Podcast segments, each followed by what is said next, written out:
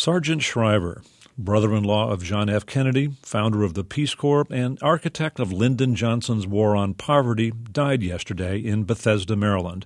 He was 95. The son of a Maryland banker, Shriver went to Yale Law School and earned a Purple Heart in World War II before marrying Eunice Shriver, JFK's sister, in 1946. He had political ambitions of his own, but backed away from those ambitions to help the Kennedys win the White House in 1960. He then joined JFK's administration. Shriver was named ambassador to France in 1968 at a time of strained relations with the U.S. In 1972, he was George McGovern's vice presidential running mate on the Democratic ticket that lost by a landslide to Richard Nixon. Four years later, he launched his own presidential bid, which failed to gain traction in the 1976 primaries. And in 1994, President Clinton awarded Shriver the Presidential Medal of Freedom. But it was his work in the 1960s that had the most lasting impact on the country. He was founder of the Peace Corps and its director until 1966. And he developed a wide array of anti poverty programs during the Johnson administration. Terry Gross spoke to Sargent Shriver in 1995 when the social programs he initiated were under attack from prominent Republicans, including Newt Gingrich and Rudy Giuliani. Which are the programs that are still alive today? Well, for example, the Head Start program was originated in the war against poverty. The Job Corps was originated in the war against poverty. The VISTA program was originated then. Foster grandparents was originated then. Legal services for poor people was originated then. Medical services for poor people was originated then. There's programs for the American Indians on the Indian reservations. A program for students so that they could go through college by working and studying so that they get a job at school while they were paying through the job for their education. That was a program of the War Against Poverty. Nobody remembers that. What critics are saying now is that, well, you know, look, uh, how successful could the war on poverty possibly have been when, in fact, poverty has gotten worse, the welfare rolls have swelled, people have become dependent on government programs? What do you say to that? I just say that's entirely wrong. The war against poverty started in 1964 65, and by the time 1970 rolled around, the percentage of people in poverty in the United States had decreased to the smallest it's been in this century.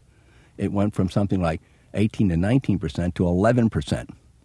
After the war against poverty was discontinued in some respects, the poverty ratio in the United States started climbing up. In the Nixon administration, it began to go up.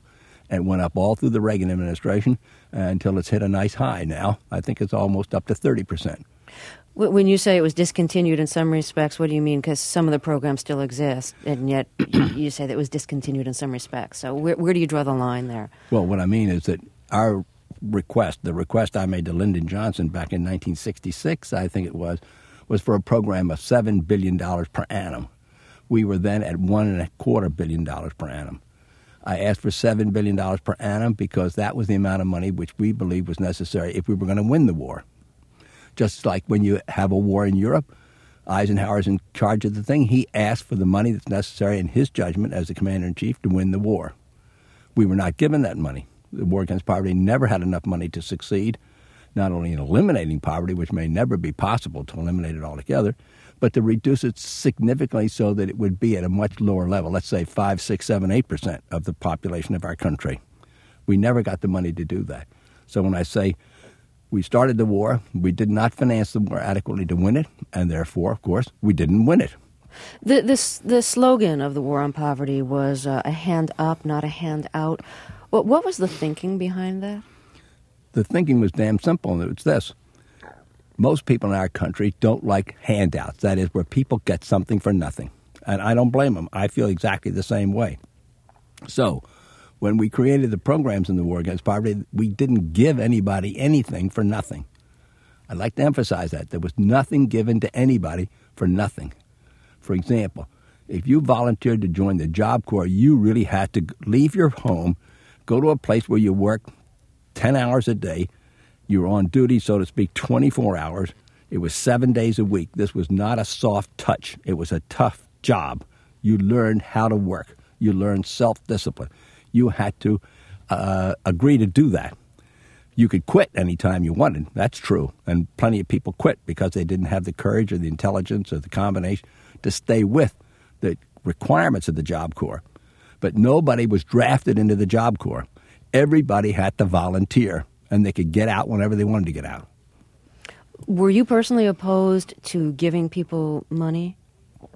Yes, and we never gave people money for nothing. No, we never did it at all. That's a different business. That's welfare. Ours was not a welfare program. Why, why not? Why didn't you want to en- enact a, a, a, bigger welfare program? Because we believed that the way to get out of poverty was through human effort, helped by government, helped by private enterprise systems or charities, so to speak. But you, a person had to have the desire, they had to have the motivation to move themselves out of poverty.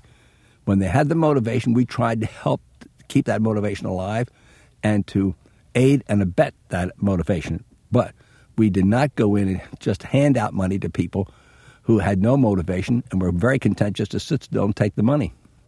I think one of the more controversial aspects of the war on poverty was the community action program, which required um, a, a, maximum amount of community representation on the board. Um, tell us what the community action program was first. Well, let me correct one misapprehension which was implicit in the way you phrased the question. It did not require the maximum participation of the poor people on the board.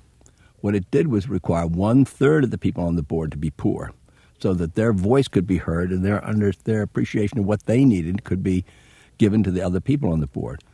The second one third consisted of leaders of private charitable groups in the community where the uh, uh, community action was to take place, and the third was representative citizens from that area.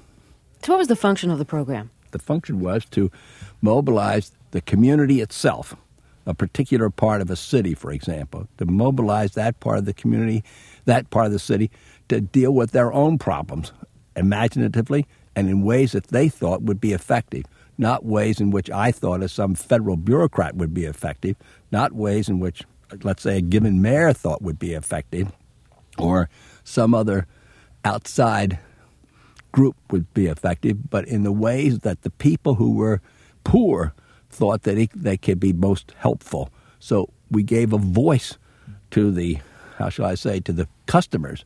The customers, you might say, were the poor people.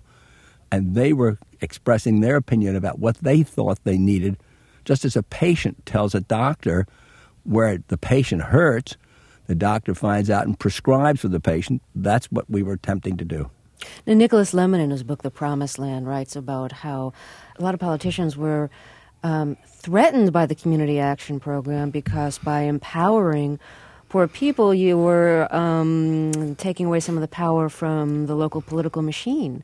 And there was money that was going, federal money that was going into a city that wasn't getting rooted through the political machine. And so uh, uh, Mayor Daley, for instance, said, You're putting money in the hands of people who are not in my organization. Was that your experience of it too, that there was a lot of political resistance because of community people being on the board? Sure. Normally, tax dollars get distributed through the elected officials of our country, whether there's the local mayor or the governor or the president of the United States or the Congress of the United States. One of the reasons people like to get into politics is not only that they can help their fellow citizens, but because they get power. Especially men. Men love to have power power over money, power over other people. But that was not our game. Our game was to empower the people themselves. So we went straight to where the poor people were rather than go through the political apparatuses. That enraged political people who had spent their lives trying to get political power. I'm sure you get asked this all the time, so forgive me for asking it again. Um, but uh, your uh, son in law is very, very famous, Arnold Schwarzenegger, and he's not only famous uh, as an actor, he's famous as a, a, a, Republican, a Republican supporter.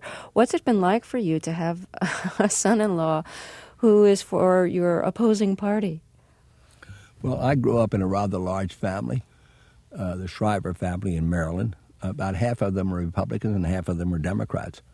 So I'm not at all surprised to be closely related to somebody who is a Republican. Secondly, I understand fully why Arnold, when he came to this country, became a Republican rather than a Democrat. He came from Austria, where the Socialist Party in Austria was really European socialist in its outlook. And he thought, I think this is a fair statement, he thought that the Democratic Party in our country was analogous to the Socialist Party which he had experienced in Austria. Actually, that's not an accurate comparison, but that's what he thought. So when he came here, went to graduate school at the University of Wisconsin, he was approached by Republicans who invited him to become a member of that party. And he looked upon the Republican Party as being more in keeping with his ideas. And his ideas were based on the fact, which is a great tribute to him, that he had been able to come from, you might say, very simple circumstances in Austria. I mean, not from the top upper crust of Austrian society, either socially speaking or financially speaking. He had made it on his own. And he thought that's the way everybody should be able to conduct their life. They should succeed on their own. So this doesn't interfere with the family relationship? No, not at all. One last quick question for you. When I was growing up and your name was in the news a lot, I always thought sar- sergeant was a military word, that you must have been a sergeant. And this is a silly question, but was that a common misconception? Sure. Young people? yeah, lots of people, even today, some people say Sergeant Shriver. Well, yes, uh, you know, say, well, what was your actual rank? Were you a master sergeant? but the place where it was really funny was this. I served in the Navy for five and a half years, and there are no sergeants in the Navy. That's a title in the Army. So I can remember when I come into port – and they put up a telephone onto the ship. You know what I mean? Uh-huh. And then somebody called up on that phone and asked to speak to Sergeant Shriver several times. The man who answered the phone said, Lady, there are no sergeants in the Navy, so there's no sergeant on this ship. it was particularly funny because I did get to the point where I was a lieutenant commander. So you were, you were lieutenant sergeant? No, I was lieutenant commander Sargent Shriver. that was enough to confuse anybody, including me. Sargent Shriver, thank you so much for talking with us. Not at all. I'm delighted to be with you. Sargent Shriver speaking with Terry Gross in 1995. He died yesterday in Bethesda, Maryland. He was 95.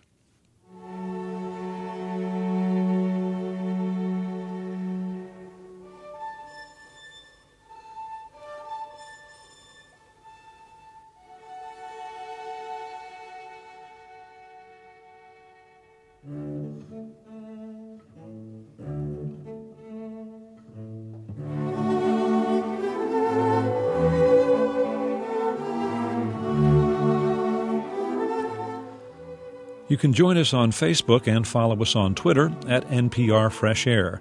And you can download podcasts of our show at freshair.npr.org.